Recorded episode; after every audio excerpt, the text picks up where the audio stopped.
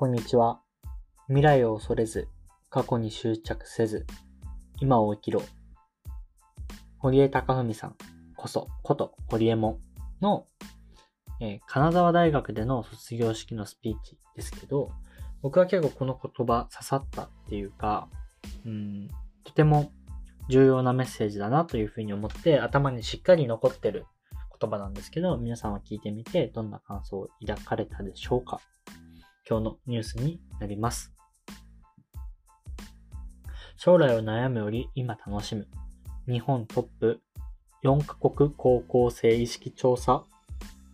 青少年機構。将来のことを楽し悩むより今を楽しみたいと考える日本の高校生の割合が米国、中国、韓国との4カ国中最も高かったことが22日国立青少年教育振興機構の調査で分かった。一方、将来に不安を感じている割合も日本がトップだった。というニュースについてです。今を楽しむことに考えたいと、そういうことに頭を使いたいという割合がアメリカ、中国、韓国の中で一番だったっていうのは、どういったような皆さん印象を受けますでしょうか？また個人的には一方で将来に不安を感じている割合も日本がトップだったっていうのが結構気になります。先ほどの、えっと、僕が紹介した堀江門、堀江貴文さんの言葉で言うと、未来を恐れず過去に執着せず今を生きろ。未来に恐れるんじゃなくって過去にも執着せず今を生きろ。今を楽しめ。まあ、今に全力になれ。まあそういったような意味合いだとは思うんですけど、未来に恐れず今を生きろを考えると、将来に不安を感じている割合も日本がトップで、ただ今を楽しみたいっていう人もトップ。まあこれって結構僕も感覚的には相反するなっていうふうに思ってて、将来の不安が大きいと今全力で楽しめるのかなっていうと、どうでしょ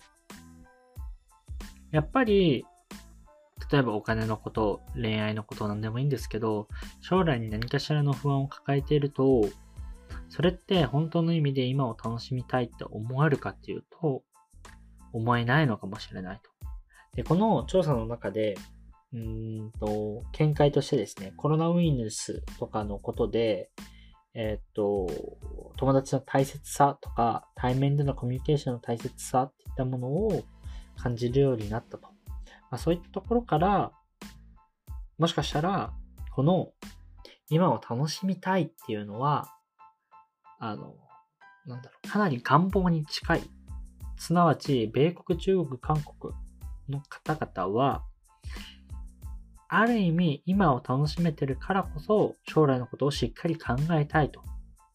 ただ将来に別に何かしら不安を感じてるわけではなくて、しっかりと将来を考えた上での今のアプローチを取りたいという思考回路。一方で日本は将来が不安で不安で仕方なく今が楽しめてないと。なんで、そういった将来のことを考えて悩むよりも今を楽しみたいなっていう願望な可能性ってないですかね。これは僕の推論だし、あの、違和感から基づくこじつけでもあるので、全然正しいとか正しくないとかわからないんですけど、ただ、やっぱり僕は将来と今、過去、これらって全てリンクすると思ってて、何かを切り離して何かっていうのは、基本的にやっぱできない。自分が生きてきた人生を振り返っても、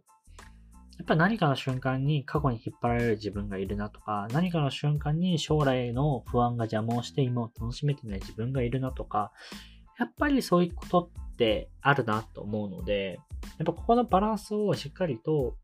自分の中で持っているっていうことが、うん、ないと、やっぱなかなか今って楽しめないんじゃないかなっていうふうに思います。あの、今を楽しんでお金を使えるのも今しっかりと収入があって、将来も収入を得られると思えるから、今散々、あの、お金を使えるのかもしれないですし、将来の当てもなく、ただただただ浪費し続けるのって賢いかって言われると、まあ、僕は、それはまた違う話なんじゃないかなとも思うので、やっぱここの、なんだろう、バランス感覚じゃないですけど、まあそういったところまで、まあこういった調査とか、高校生とか、まあ周りの人ともですけど、接するときに、やっぱ意識して考えないといけないし、うん。過去、未来、今。これはやっぱ切り離さずにしっかりと、まあ、考えていくことが、まあ、結果重要で、その先にやっぱり今を楽しむから幸せだよねっていうことになるのかなと、僕は考えています。以上です。また明日お会いしましょう。では。